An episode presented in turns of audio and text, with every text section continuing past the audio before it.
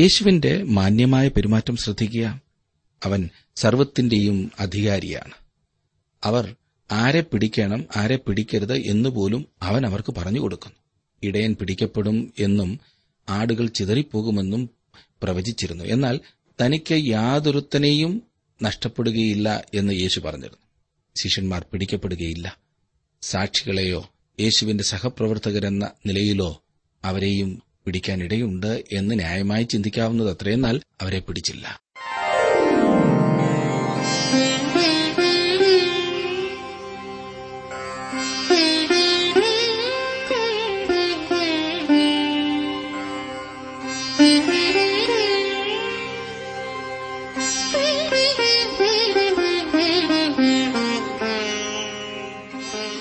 T W ആറിന്റെ വേദപഠന class ആരംഭിക്കുകയാണ്.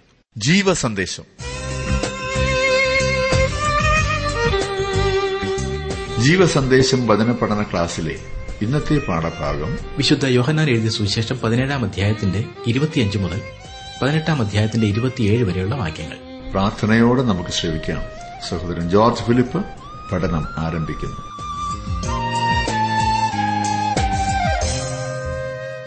കർത്താവ് തന്റെ ശിഷ്യന്മാരുടെയും തന്റെ സഭയുടെയും ഐക്യതയ്ക്കു വേണ്ടി പ്രാർത്ഥിക്കുന്നതായിട്ടാണ് നാം ഒടുവിലായി കണ്ടുകൊണ്ടിരുന്നത്.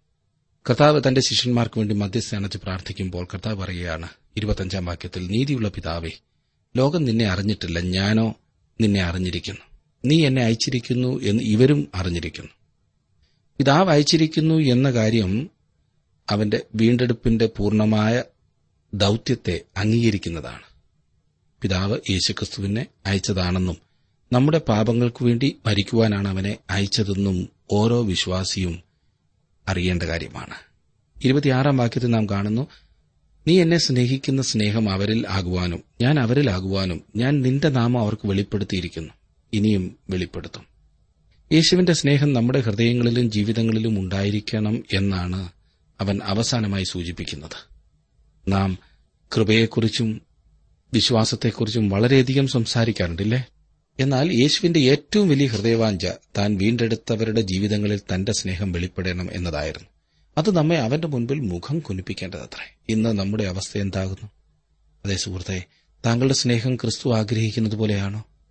അവിടുത്തെ സ്നേഹം എത്രമാത്രം താങ്കളിൽ വെളിപ്പെടുന്നുണ്ട് എന്ന് ചിന്തിച്ചു നോക്കുക. അതിന് തടസ്സമായി നിൽക്കുന്നത് നീക്കിക്കളവാൻ യേശുവിനോട് പ്രാർത്ഥിക്കൂ. അതാണ് ജീവിതത്തിലെ ഏറ്റവും അനുഗ്രഹിക്കപ്പെട്ടതായിട്ടുള്ള അവസ്ഥ എന്ന് മറക്കരുത്. ഇനി നമുക്ക് പതിനെട്ടാം അധ്യായത്തിലേക്ക് പ്രവേശിക്കാം. പതിമൂന്നാം അധ്യായത്തിൽ ആരംഭിച്ചതായ മാളികമുറിയിലെ പ്രഭാഷണം കർത്താവ് യേശുക്രിസ്തുവിന്റെ മനോഹരമായ പ്രാർത്ഥനയോട് പതിനേഴാം അധ്യായത്തിൽ അവസാനിച്ചു. തുടർന്ന് നാം ഈ സുവിശേഷത്തിലെ അഞ്ചാമത്തെ പ്രധാന ഭാഗത്തേക്ക് കടന്നുവരുന്നു. ലോകത്തിലുള്ള യേശുവിന്റെ സാക്ഷ്യമാണ് ഈ ഭാഗത്തെ വിഷയം.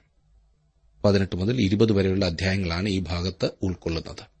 യേശുവിനെ പിടിച്ച് മഹാപുരോഹിതന്റെ മുമ്പാകെ കൊണ്ടുപോകുന്നതായി ഈ അധ്യായത്തിൽ നാം കാണുന്നത് അത്രേ മറ്റ് സുവിശേഷങ്ങളിൽ നിന്നും ഭിന്നമായ വിശദീകരണമാണ് ഇവിടെ നമുക്ക് ലഭിക്കുന്നത്. മറ്റ് മൂന്ന് സുവിശേഷങ്ങളിലും യേശുക്രിസ്തുവിന്റെ മനുഷ്യത്വത്തിനും മനുഷ്യ സ്വഭാവത്തിനും അവന്റെ കഷ്ടപ്പാടുകൾക്കുമാണ് കൂടുതൽ പ്രാധാന്യം നൽകിയിരിക്കുന്നത്. ആദ്യത്തെ മൂന്ന് സുവിശേഷങ്ങളിലും യേശു എരുസലേമിനെ സമീപിച്ചപ്പോൾ താൻ മരിപ്പാനായി അവിടേക്ക് പോകുന്നു എന്ന് പറഞ്ഞതായി രേഖപ്പെടുത്തിയിരിക്കുന്നു. കഷ്ടപ്പാടുകൾ നിന്ന മരണം ഉയർത്തെഴുന്നേൽപ്പ് എന്നീ കാര്യങ്ങൾ അവൻ സൂചിപ്പിക്കുന്നു. എന്നാൽ യോഹന്നാൻ എഴുതിയ സുവിശേഷത്തിൽ കർത്താവായ യേശുക്രിസ്തുവിന്റെ ദൈവത്വത്തിനാണ് കൂടുതൽ പ്രാധാന്യം നൽകിയിരിക്കുന്നത്. ദൈവം മനുഷ്യനായിട്ടാണ് ഈ സുവിശേഷത്തിൽ യേശുവിനെ കാണുന്നത്. പതിനെട്ടാം അധ്യായത്തിന്റെ ഒന്നാം വാക്യത്തിലേക്ക് വരുമ്പോൾ ഇത് പറഞ്ഞിട്ട് യേശു ശിഷ്യന്മാരുമായി കെദ്രോൻ തോട്ടിന് അക്കരയ്ക്ക് പോയി. അവിടെ ഒരു തോട്ടമുണ്ടായിരുന്നു അതിൽ അവനും ശിഷ്യന്മാരും കടന്നു. കർത്താവായ യേശുക്രിസ്തുവിന്റെ മഹത്വത്തിന്റെയും താഴ്മയുടെയും ഒത്തുചേരലാണ് ഈ ഭാഗത്ത് നമുക്ക് കാണുവാൻ കഴിയുന്നത്. യേശു രാത്രി സമയങ്ങൾ വിശാലമായ ആകാശത്തിന് കീഴിൽ കഴിച്ചുകൂട്ടി എന്ന് കരുതുന്നു. അവൻ എന്തിനാണ് എരുസലേം വിട്ട് കെദ്രോൻ തോട്ടിനക്കരയ്ക്ക് പോയത്? യേശു സാധാരണ അവിടെ പോകുക പതിവായിരുന്നു എന്ന് കരുതാവുന്നതത്രേ. രണ്ടാം വാക്യത്തിൽ കാണുന്നു അവിടെ യേശു പലപ്പോഴും ശിഷ്യന്മാരോടുകൂടെ പോയിരുന്നതുകൊണ്ട് അവനെ കാണിച്ചു കൊടുത്ത യൂതയും ആ സ്ഥലം അറിഞ്ഞിരുന്നു. ലൂക്കോസിന്റെ സുവിശേഷം ഇരുപത്തിയൊന്നാം അധ്യായത്തിന് മുപ്പത്തിയേഴാം വാക്യത്തിൽ ഇപ്രകാരം പറഞ്ഞിട്ടുണ്ട്. അവൻ ദിവസേന പകൽ ദേവാലയത്തിൽ ഉപദേശിച്ചു പോന്നു. രാത്രി ഒലിവുമലയിൽ പോയി പാർക്കും. കെദ്രോൻ തോട്ടിന് അക്കരയായിരുന്നു ഒലിവുമല. യേശുവിനെ കാണിച്ചു കൊടുക്കുന്നതിന് യൂത പറഞ്ഞൊത്തതിനു ശേഷം നമ്മുടെ കർത്താവ് കെദ്രോൻ തോട്ടിന് അക്കരെ പോയി. യേശു ഒരു രാത്രി പോലും യെരുസലേം നഗരത്തിൽ ചെലവഴിച്ചതായി നമുക്ക് അറിയില്ല. തന്റെ ജീവിതത്തിലെ അവസാന ആഴ്ചയിൽ യേശു ബഥാനിയിൽ പോയി സ്നേഹിതരോടൊപ്പം താമസിച്ചു. ഈ അവസാന രാത്രി പോലും അവൻ എരുസലേം നഗരം വിട്ട് ഗത്സമന എന്ന തോട്ടത്തിലേക്ക് പോവുകയാണ് ചെയ്തത്. തന്റെ ശത്രുക്കൾക്ക് അവനെ പിടിക്കുവാനുള്ള അവസരം ഉണ്ടാക്കിക്കൊടുക്കുകയാണ് ഈ ഏകാന്ത സ്ഥലത്ത് യേശു പോയതിന്റെ ഉദ്ദേശം. അവർക്ക് യേശുവിനെ പിടിക്കണമെന്നുണ്ട്. എന്നാൽ ജനത്തെ ഭയപ്പെടുക നിമിത്തം ദേവാലയത്തിലോ എരുസലേം നഗരത്തിലോ വെച്ച് അവന്റെ മേൽ കൈവെപ്പാൻ അവർ ധൈര്യപ്പെട്ടില്ല. യോഹനാൻ തന്റെ സുവിശേഷത്തിൽ യേശുവിന്റെ ഗത്സമന തോട്ടത്തിലെ വ്യഥയെക്കുറിച്ച് സൂചിപ്പിക്കുന്നില്ല എന്ന കാര്യം ശ്രദ്ധിക്കുക. യേശുവിന്റെ ഭയങ്കരമായ കഷ്ടപ്പാടുകളെക്കുറിച്ച് യോഹനാൻ എഴുതുന്നില്ല. മറിച്ച് യേശുവിന്റെ മഹത്വത്തെയാണ് അവൻ ചൂണ്ടിക്കാണിക്കുന്നത്. മറ്റ് സുവിശേഷങ്ങളിൽ യേശുവിന്റെ മഹത്വത്തിന് പ്രാധാന്യം കൊടുക്കുമ്പോൾ യോഹനാൻ യേശുവിന്റെ ദൈവത്വത്തിനാണ് പ്രാധാന്യം നൽകുന്നത്. തന്നെ പിടിക്കുന്നതിൽ യേശു എതിർപ്പ് കാണിക്കുന്നില്ല എന്ന് നമുക്ക് കാണുവാൻ കഴിയും. അവൻ എതിർപ്പ് പ്രകടിപ്പിക്കാത്തത് ദൈവത്തിന്റെ കുഞ്ഞാടാണ്.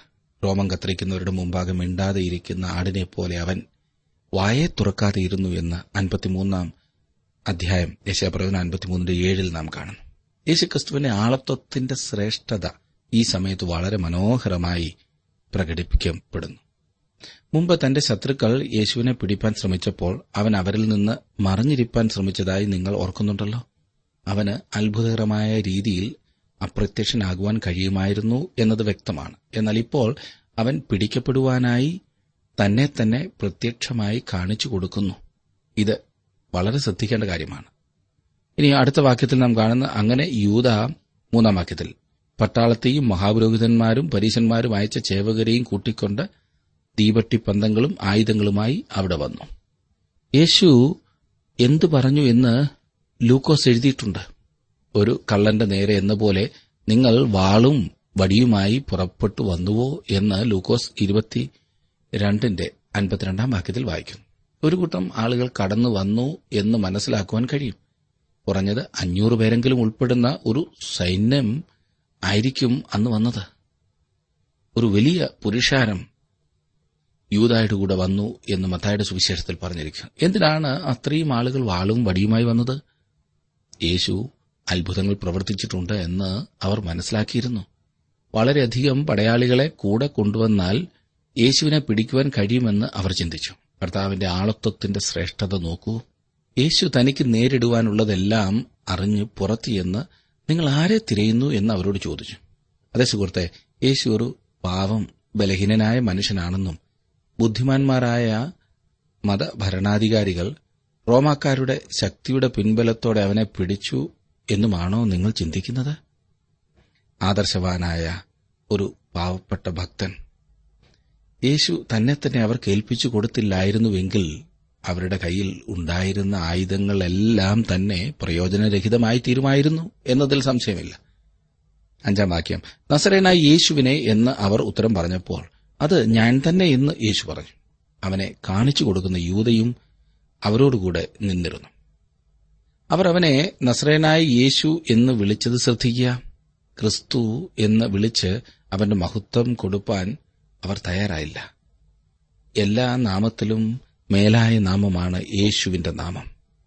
യേശുവിന്റെ നാമത്തിങ്കൽ സ്വർലോകരുടെയും ഭൂലോകരുടെയും അധോലോകരുടെയും മുഴങ്കാലൊക്കെയും മടങ്ങുന്ന ദിവസം വരാൻ പോകുന്നു. എന്നാൽ ഇപ്പോൾ ഈ ജനങ്ങൾ അവനെ ക്രിസ്തുവായി രക്ഷകനായി ജീവനുള്ള ദൈവത്തിന്റെ പുത്രനായി അംഗീകരിപ്പാൻ തയ്യാറല്ല. അവർ അവനെ അറിഞ്ഞിരുന്നില്ല. യൂതയും ആദ്യം അവനെ അറിഞ്ഞില്ല എന്നതത്ര ഏറ്റവും വിചിത്രമായ കാര്യം. യൂത എന്തുകൊണ്ടാണ് അവനെ അറിയാതിരുന്നത്?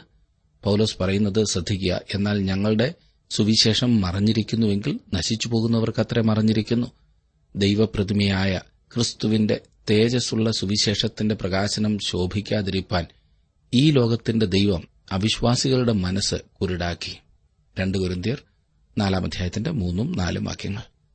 അതെ പ്രാകൃത മനുഷ്യൻ ദൈവാത്മാവിന്റെ ഉപദേശം കൈക്കൊള്ളുന്നില്ല എന്നും ആത്മീയമായി വിവേചിക്കേണ്ടതാകയാൽ അതവന് ഗ്രഹിപ്പാൻ കഴിവില്ല എന്നും നാം തിരുവചനത്തിൽ വായിക്കുന്നുണ്ട്.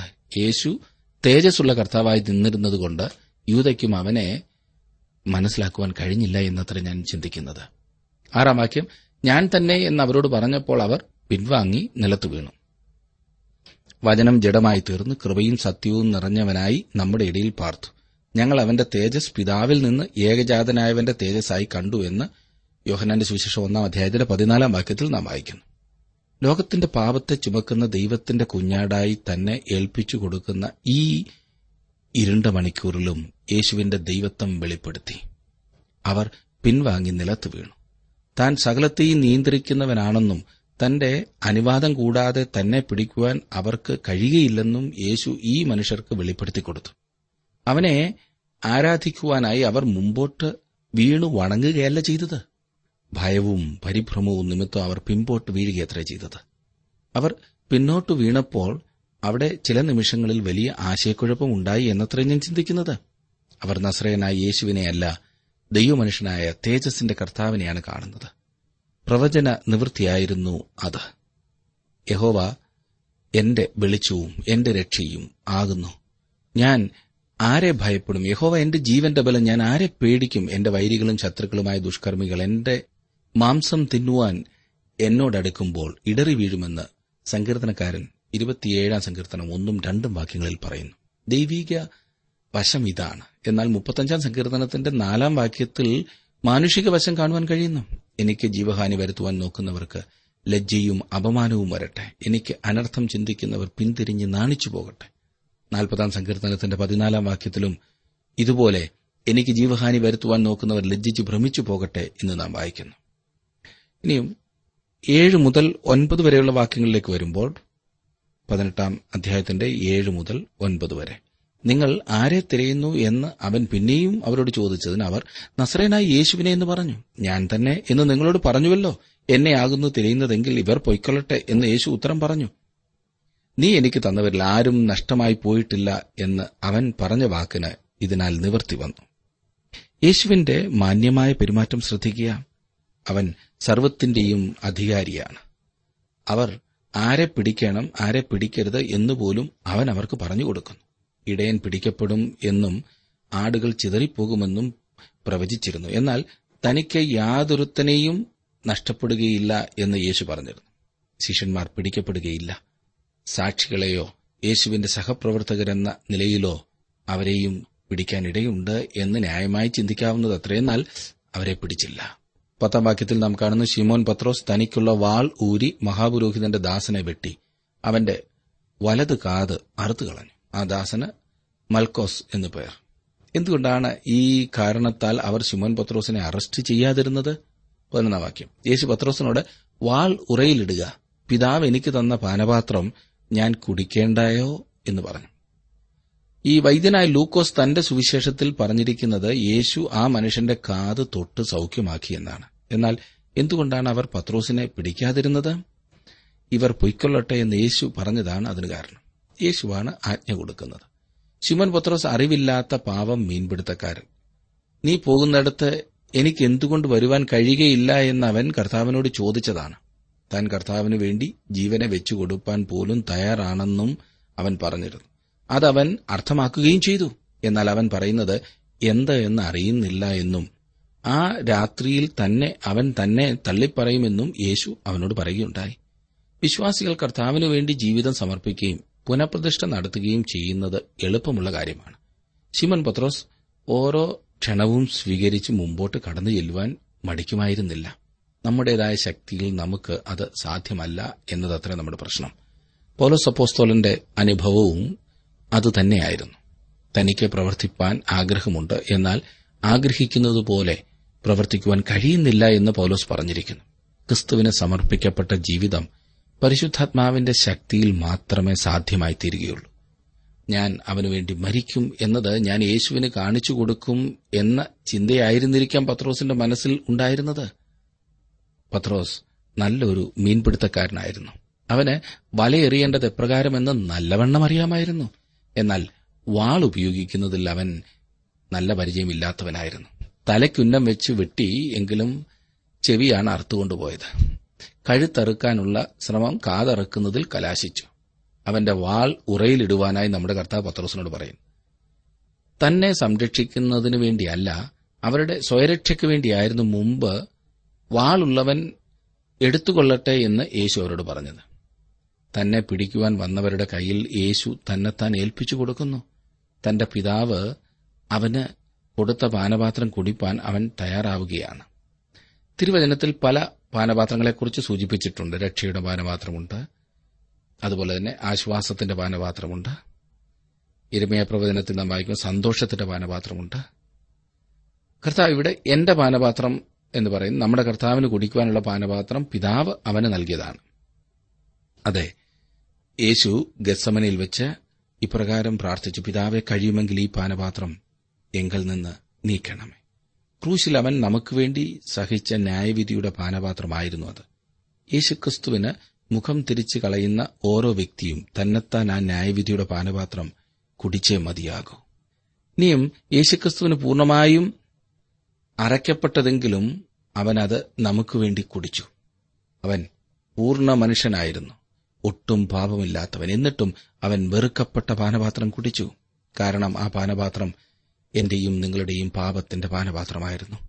ഇനിയും ഒരു പാനപാത്രം കൂടിയുണ്ട്. ഈ ലോകത്തിന്മേൽ വരുവാനുള്ള ന്യായവിധിയുടെ പാനപാത്രമാണത്. ദുഷ്ടന്മാരുടെ മേൽ അവൻ കണികളെ വർഷിപ്പിക്കും തീയും ഗന്ധകവും ഉഷ്ണക്കാറ്റും അവരുടെ പാനപാത്രത്തിലെ ഓഹരിയായിരിക്കും. പതിനൊന്നാം സങ്കീർത്തനത്തിന്റെ ആറാം വാക്യം. അതാണ് അവന്റെ കോപത്തിന്റെ പാനപാത്രം. ഇസ്രായേലിന്റെ ദൈവമായ യഹോവ എന്നോട് ഇപ്രകാരം അരളി ചെയ്തു ഈ ക്രോധമദ്യം നിറഞ്ഞ പാനപാത്രം എന്റെ കയ്യിൽ നിന്ന് വാങ്ങി ഞാൻ നിന്നെ അയക്കുന്ന ജാതികളെ ഒക്കെയും കുടിപ്പിക്കുക എന്ന് ഇരമ്യ പ്രവചനം ഇരുപത്തിയഞ്ചാം അധ്യായത്തിന്റെ പതിനഞ്ചാം വാക്യത്തിൽ നാം വായിക്കും. നമ്മുടെ കർത്താവ് പത്രോസിനോട് പറയുന്നത് എന്താണെന്ന് വീണ്ടും ശ്രദ്ധിക്കുക. വാൾ ഉറയിലിടുക. പിതാവ് എനിക്ക് തന്ന പാനപാത്രം ഞാൻ കുടിക്കേണ്ടയോ? എന്ന് പറഞ്ഞു. പിതാവ് എനിക്ക് തന്ന പാനപാത്രം ഞാൻ കുടിക്കേണ്ടതല്ലയോ? പിതാവ് ആജ്ഞാപിക്കുന്നു. അവൻ ന്യായാധിപനാണ്. അതിനാൽ ഞാൻ പാനപാത്രം കൽപ്പന അനുസരിച്ച് കുടിക്കുവാൻ പോകുന്നു എന്നല്ല യേശു ഇവിടെ പറഞ്ഞിരിക്കുന്നത്. ഇതിനേക്കാൾ സ്വന്തമായ താൽപര്യം ആ അഥവാ സമ്മതം കൂടുതലായി എങ്ങും കാണുവാൻ കഴിയുകയില്ല. നമ്മുടെ രക്ഷകൻ ഇത് മനസ്സില്ലാ മനസ്സോടെ ചെയ്തു എന്ന ധാരണ ഉണ്ടായിക്കൂടാ. എബ്രായ ലേഖനം പന്ത്രണ്ടാം അദ്ദേഹത്തിന്റെ രണ്ടാം വാക്യത്തിൽ നാം വായിക്കുന്നത് തന്റെ മുമ്പിൽ വെച്ചിരുന്ന സന്തോഷമോർത്ത് അവൻ അപമാനം അലക്ഷ്യമാക്കി ക്രൂശിനെ സഹിക്കുകയും ദൈവസിംഹാസനത്തിന്റെ വലത്തുഭാഗത്ത് ഇരിക്കുകയും ചെയ്തു എന്ന്. പന്ത്രണ്ടും പതിമൂന്ന് വാക്യങ്ങൾ നോക്കിക്കാട്ട് പട്ടാളവും സഹസ്രാധിപനും യഹൂദന്മാരുടെ ചേവകരും യേശുവിനെ പിടിച്ചുകെട്ടി ഒന്നാമത് ഹന്നാവിന്റെ അടുക്കൽ കൊണ്ടുപോയി. അവൻ ആ സംവത്സരത്തെ മഹാപുരോഹിതനായ കയ്യഭാവിന്റെ അമ്മായിയപ്പൻ ആയിരുന്നു. മതഭരണാധിപന്മാരാണ് ഇതിനെല്ലാം ഗൂഢാലോചന നടത്തിയത്. അവർക്ക് ജനത്തെ ഭയമായിരുന്നതുകൊണ്ട് നമ്മുടെ കർത്താവ് നഗരത്തിനു പുറത്ത് അവർക്ക് അവനെ അറസ്റ്റ് ചെയ്യുവാനുള്ള അവസരം ഒരുക്കുകയാണ് ചെയ്തത്. യേശു തന്റെ മഹത്വത്തിലും മാന്യതയിലും മുന്നേറുകയാണ് ചെയ്യുന്നത്. അവൻ തന്നെ പിടിക്കുവാൻ അവരെ അനുവദിച്ചു. അവർ അവനെ പിടിച്ചുകെട്ടി അതിന്റെ ആവശ്യം ഉണ്ടായിരുന്നില്ല. ലോകസ്ഥാപനം മുതൽ അറുക്കപ്പെട്ട കുഞ്ഞാട് ആകുന്നു അവൻ. രോമം കത്തിരിക്കുന്നവരുടെ മുമ്പാകെ മിണ്ടാതെ ഇരിക്കുന്ന കുഞ്ഞാടാണ് അവൻ. അവൻ യാതൊരു എതിർപ്പും പ്രകടിപ്പിക്കുകയില്ല. അവർ യേശുവിനെ ഒന്നാമത് ഹന്നാവിന്റെ അടുക്കൽ കൊണ്ടുപോയി. യോഹന്നാൻ മാത്രമേ ഈ വിശദീകരണം നൽകുന്നുള്ളൂ. അതിനാൽ മറ്റ് ശിഷ്യന്മാർക്ക് കാണുവാൻ സാധിക്കാത്ത കാര്യങ്ങൾ കാണുവാനുള്ള അവസരം യോഹനാന് ലഭിച്ചു എന്ന് കരുതാവുന്നതത്രേ. ഹന്നാവ് മഹാപുരോഹിതനായിരുന്നു. അതുവരെയും മഹാപുരോഹിതന്റെ അരമനയിൽ ഉണ്ടായിരുന്നു എന്ന് കരുതാവുന്നതത്രേ. ഹന്നാവ് വളരെ ബുദ്ധിമാനും അതേസമയം നീചനുമായ ഒരു മഹാപുരോഹിതനായിരുന്നു. റോമ ഗവൺമെന്റ് അംഗീകരിച്ചിരുന്ന മഹാപുരോഹിതൻ കയ്യഭാവായിരുന്നു. എന്നാൽ മതസംഘടനകളുടെ യഥാർത്ഥ തലവൻ പഴയ ഹന്നാവ് തന്നെയായിരുന്നു. റോമിനെ എപ്രകാരം കൈകാര്യം ചെയ്യണമെന്ന് അറിഞ്ഞിരുന്ന ഒരു യഥാർത്ഥ നേതാവും രാഷ്ട്രീയക്കാരനുമായിരുന്നു ഹന്നാവ് എന്നത്രേ ഞാൻ ചിന്തിക്കുന്നത്. യേശുവിന്റെ അറസ്റ്റിനും വിചാരണയ്ക്കും ക്രൂശീകരണത്തിനും എല്ലാം ഗൂഢാലോചന നടത്തിയത് ഹന്നാവായിരുന്നു എന്നത്ര എന്റെ നിഗമനം. യേശുവിന്റെ വിചാരണ വെറും ഒരു പ്രഹസനമായിരുന്നു എന്നത്ര ഞാൻ കരുതുന്നത്. അവർ അവനെ ആദ്യം ഹന്നാവിന്റെ അടുക്കൽ കൊണ്ടുപോയി. ഹന്നാവ് കയ്യഭാവ് പീലാത്തോസ് എന്നിവരുടെ കുറ്റത്തിന് നൂറ്റാണ്ടുകളായി നാം യഹൂദന്മാരെ യേശുവിന്റെ മരണത്തിന് ഉത്തരവാദികളായി ആരോപിക്കാറുണ്ട്. വാസ്തവത്തിൽ നാം എല്ലാവരും അവന്റെ മരണത്തിന് ഉത്തരവാദികളത്രേ. അവൻ ലോകത്തിന്റെ പാപങ്ങൾക്ക് വേണ്ടിയാണ് മരിച്ചത്. ഏതെങ്കിലും ഒരു ജാതിയെയോ കൂട്ടത്തെയോ വിരൽ ചൂണ്ടുന്നതിൽ അർത്ഥമില്ല. പതിനാലാം വാക്യത്തിൽ കാണുന്ന കയ്യഭാവോ ജനത്തിനു വേണ്ടി ഒരു മനുഷ്യൻ മരിക്കുന്നത് നന്ന് എന്ന് യഹൂദന്മാരുടെ ആലോചന പറഞ്ഞവൻ തന്നെ. കർത്താവായി യേശു മരിക്കേണ്ടതാണെന്ന് നേരത്തെ നിശ്ചയിക്കപ്പെട്ട സംഗതിയാണെന്ന് കാണിക്കേണ്ടതിനാണ് യോഹനാൻ ഇത് ഇവിടെ രേഖപ്പെടുത്തിയിരിക്കുന്നത്. അവർ അത് നേരത്തെ തന്നെ തീരുമാനിച്ചിരുന്നു. റോമ ഗവൺമെന്റിന്റെ റോമ ഗവൺമെന്റിന്റെ അധികാരികളുടെ മുമ്പാകെ മരണശിക്ഷ വിധിക്കത്തക്കതായ കുറ്റം കെട്ടിച്ചമയ്ക്കുവാൻ ഹന്നാവൻ അറിയാമായിരുന്നു. യേശുവിന്റെ കുറ്റവിചാരണ വെറും പ്രഹസനം മാത്രമായിരുന്നു. ശിമോൻ പത്രോസ് യേശുവിനെ തള്ളിപ്പറയുന്നത് നാം വായിക്കുന്നു പതിനെട്ടാം അധ്യായത്തിന്റെ പതിനഞ്ചാം വാക്യം. ശിമോൻ പത്രോസും മറ്റൊരു ശിഷ്യനും യേശുവിന്റെ പിന്നാലെ ചെന്നു. ആ ശിഷ്യൻ മഹാപുരോഹിതന് പരിചയമുള്ളവനാകിയാൽ യേശുവിനോടുകൂടെ മഹാപുരോഹിതന്റെ നടുമുറ്റത്ത് കടന്നു. മറ്റൊരു ശിഷ്യൻ എന്ന് പറഞ്ഞിരിക്കുന്നത് യോഹന്നാനാണ്. യോഹന്നാൻ എരുസലേമിലുള്ളവരുമായി പരിചയമുള്ളവനായിരുന്നതുകൊണ്ട് യേശുവിനോടുകൂടെ മഹാപുരോഹിതന്റെ നടുമുറ്റത്ത് പ്രവേശിക്കുവാനുള്ള ആ അനുമതി അവന് മാത്രം ലഭിച്ചു. യോഹന്നാന് അവരുമായി പരിചയമുണ്ടായിരുന്നു. അതിനാൽ അവിടേക്ക് പ്രവേശിക്കുന്നത് ഒരു വിധത്തിലും ഒരു പരീക്ഷ ആയിരുന്നില്ല. എന്നാൽ ഷിമോൻ പത്രോസിന് അവിടെ കടക്കുന്നത് വിധി നിർണായകമായ ഒരു കാര്യമായിരുന്നു. അകത്ത് പ്രവേശിപ്പാൻ യോഹന്നാന് അനുവാദം ലഭിച്ചപ്പോൾ ഷിമോൻ പത്രോസ് പുറത്ത് പടയാളികളോടൊപ്പം നിൽക്കുകയായിരുന്നു. പതിനാറാം വാക്യം പത്രോസ് വാതിൽക്കൽ പുറത്തു നിൽക്കുമ്പോൾ മഹാപുരോഹിതന് പരിചയമുള്ള മറ്റേ ശിഷ്യൻ പുറത്തു വന്ന് വാതിൽ കാവൽക്കാരത്തിയോട് പറഞ്ഞു പത്രോസിനെ അകത്ത് കയറ്റി. ഇവിടെ യോഹന്നാന് പ്രവേശനം ലഭിച്ചു. എന്നാൽ പത്രോസ് പാവം മുക്കുവൻ അവനെ ആരും അറിഞ്ഞിരുന്നില്ല. അവൻ അകത്ത് കടക്കുവാൻ കഴിഞ്ഞില്ല. എന്നാൽ യോഹന്നാൻ വാതിൽ കാവൽക്കാരത്തിയോട് പത്രോസ് തന്റെ സ്നേഹിതനാണെന്നും പറഞ്ഞ് പത്രോസിനെയും അകത്ത് പ്രവേശിപ്പിച്ചു. പത്രോസ് മരണത്തെ ഭയപ്പെട്ടിരുന്നു വാസ്തവത്തിൽ. യോഹനാന് അവിടെ യാതൊരു ഭാവഭേദവും ഉണ്ടായിരുന്നില്ല. എന്നാൽ ശിമോൻ പത്രോസ് ആ കൂട്ടത്തിൽ ഒരിക്കലും ആയിരുന്നിട്ടില്ല. അതിനാൽ അവനെ പരിഭ്രമം ബാധിച്ചിരുന്നു. പത്രോസിന് സംസാരിക്കുക എന്നത് അവന്റെ പ്രത്യേക ഒരു സ്വഭാവമായിരുന്നല്ലോ. അവൻ ഒരു ഗലീലക്കാരൻ എന്ന് പെൺകുട്ടികൾ തിരിച്ചറിഞ്ഞു എന്ന് മറ്റു സുവിശേഷങ്ങളിൽ പറഞ്ഞിരിക്കുന്ന കാര്യം ഓർക്കുക. കാരണം പത്രോസിന്റെ സംസാരമാണ് അവനെ ഒരു ഗലീലക്കാരൻ എന്ന് തിരിച്ചറിയുവാൻ ഇടയാക്കിയത്. പത്രോസ് വളരെയധികം സംസാരിക്കുന്ന സ്വഭാവക്കാരനായിരുന്നു. ഒരു പെൺകുട്ടിയുടെ ചോദ്യത്തിന്റെ മുൻപിൽ പത്രോസ് കർത്താവിനെ തള്ളിപ്പറയുകയാണ് ചെയ്തത്.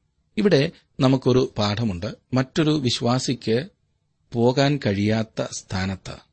പോകുവാൻ താങ്കൾക്ക് കഴിഞ്ഞെന്ന് വരാം. ശിമോൻ പത്രോസിനെ സംബന്ധിച്ചിടത്തോളം അവിടെ പോകരുതായിരുന്നു. എന്നാൽ യോഹന്നാന് അവിടെ പോയത് ഒരു തെറ്റുമില്ലാത്ത കാര്യമായിരുന്നു. പതിനേഴാം വാക്യം.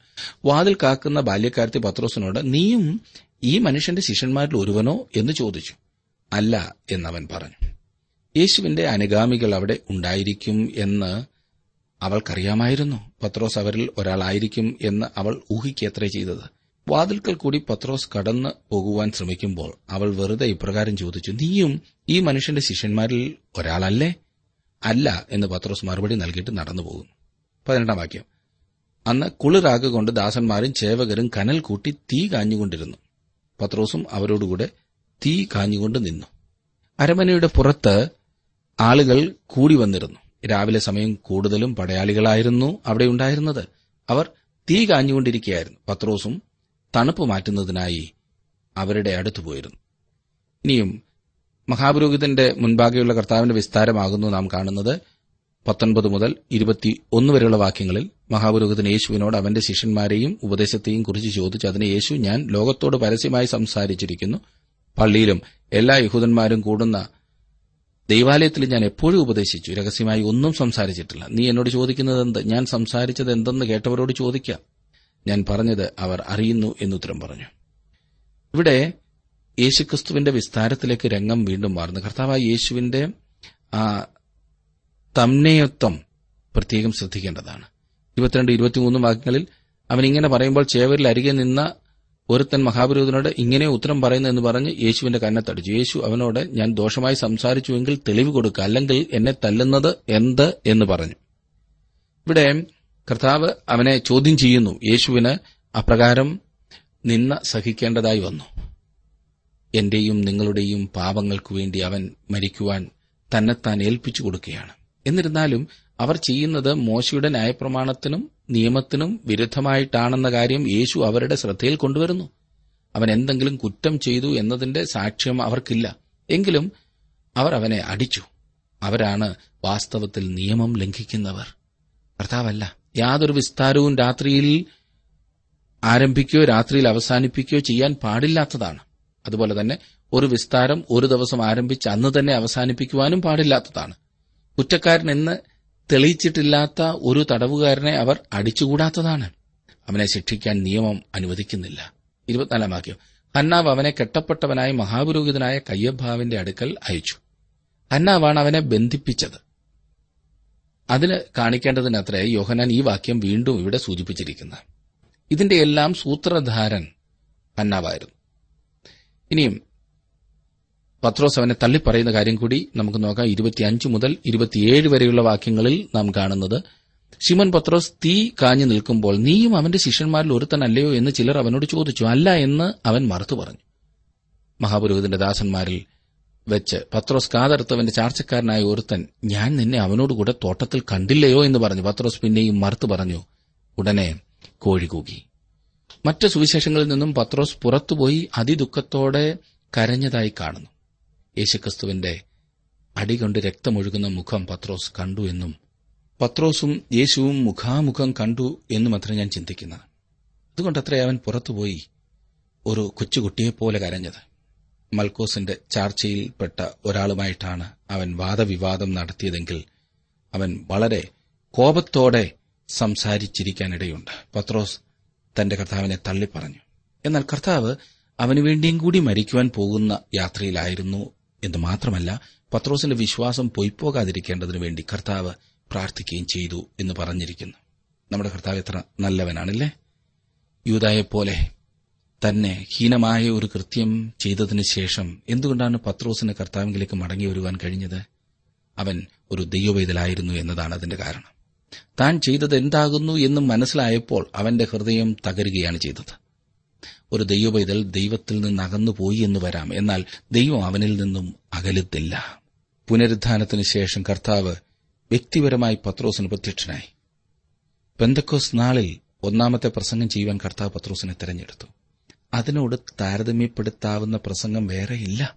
ഇപ്രകാരമുള്ള ഒരു രക്ഷകനെയും കർത്താവിനെയും നമുക്ക് ലഭിച്ചത് എത്രയോ ഉന്നതമായ പദവിയാണല്ലേ? അവൻ എല്ലായ്പ്പോഴും നമ്മെ തിരികെ സ്വീകരിക്കുവാൻ രണ്ടാമതും കൂട്ടത്തിൽ കൊണ്ടു നടക്കുവാൻ തയ്യാറാണ്. അവന്റെ സന്നിധിയിൽ സമർപ്പിച്ചിട്ടുണ്ടോ താങ്കളുടെ ജീവിതം?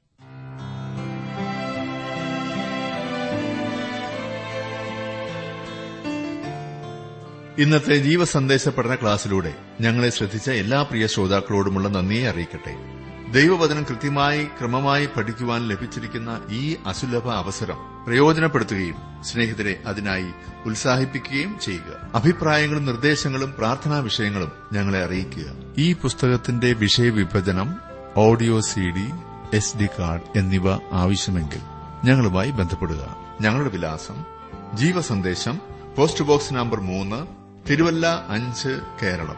Phone zero four six nine two seven zero zero two eight four mobile nine four four seven seven six seven three seven eight ഞങ്ങളുടെ email address Malayalam T T V at radio eight eight two dot com വെബ്സൈറ്റിലും ഞങ്ങളുടെ programme ലഭിക്കുന്നതാണ്. ഞങ്ങളുടെ website W W W dot radio eight eight two dot com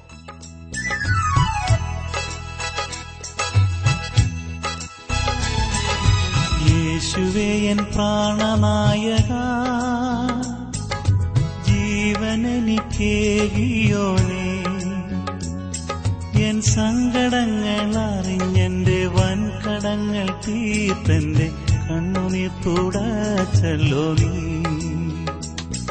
N സങ്കടങ്ങൾ അറിഞ്ഞെന്റെ വൻകടങ്ങൾ തീർത്തന്റെ കണ്ണുനീർ തുടച്ചല്ലോ നീ.